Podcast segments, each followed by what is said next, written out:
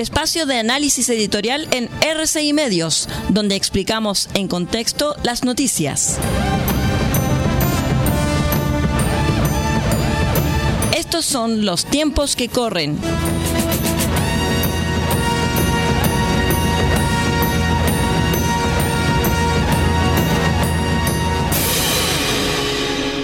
Hola, ¿cómo están? Bienvenidos a este su espacio de análisis y de comentarios, los tiempos que corren a través de RCI Medios.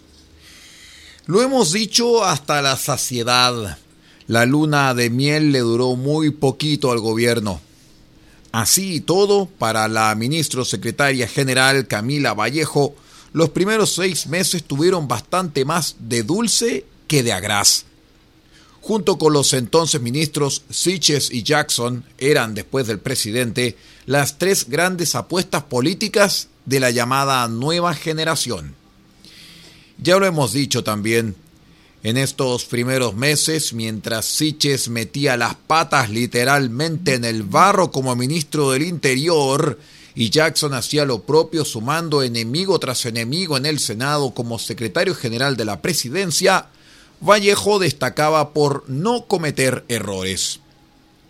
La ministra supo esperar su momento, no ponerse ansiosa, mantener a raya su temperamento.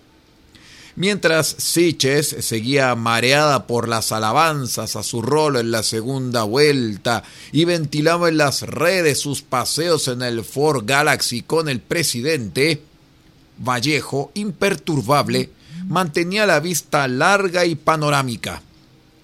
Como si intuyera que su colega se pasaría de varios pueblos, que sus errores de gestión y exacerbación emocional le jugarían una mala pasada y ella estaría ahí para recoger el testimonio. Cuando pasó lo que la vocero intuía que pasaría, llegó su momento. No solamente silenció a Isquia Siches en una conferencia de prensa conjunta, sino que también dijo públicamente que se había equivocado y que tendría que aprender de sus errores. Sin explicitarlo, fue Camila Vallejo quien notificó que en poco tiempo Isquiasiches no seguiría en el gobierno. Tempranamente Vallejo pasó a ser una suerte de mi ministro todopoderosa, la nueva estrella del gabinete y aunque el reinado duró poco debido al ajuste de gabinete que se le impuso al gobierno tras la estrepitosa salida del plebiscito esa la derrota del 4 de septiembre, Camila fue la única de las apuestas originales que no tuvo que dar un paso al costado. Como antes con Siches, esta vez con Carolina Toa, Vallejo volvió a observar con cautela el creciente poder que adquiría la nueva ministra del Interior.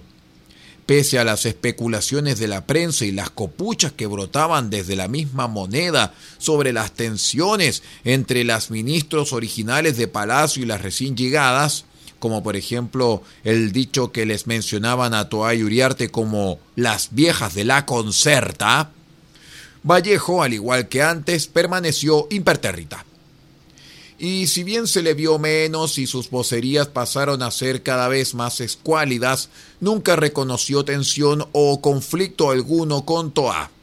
Esperó y cuidó el capital político ganado.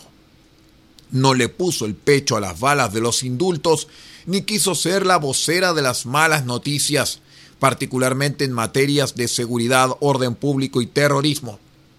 Tampoco estuvo dispuesta a ser una ministra fusible para cuidar la figura presidencial, al punto que fue el propio Gabriel Boric quien asumió la vocería cuando se destapó el caso de corrupción que todos conocemos como caso convenios. Tan evidente llegó a ser que la vocero no voceaba en momentos críticos, que en medio de la crisis de corrupción que azotaba al gobierno, se recetó unos días administrativos que más parecían el preámbulo de lo que sería su salida de la vocería para aguarecerse en un ministerio que la cuidara mejor como presidenciable.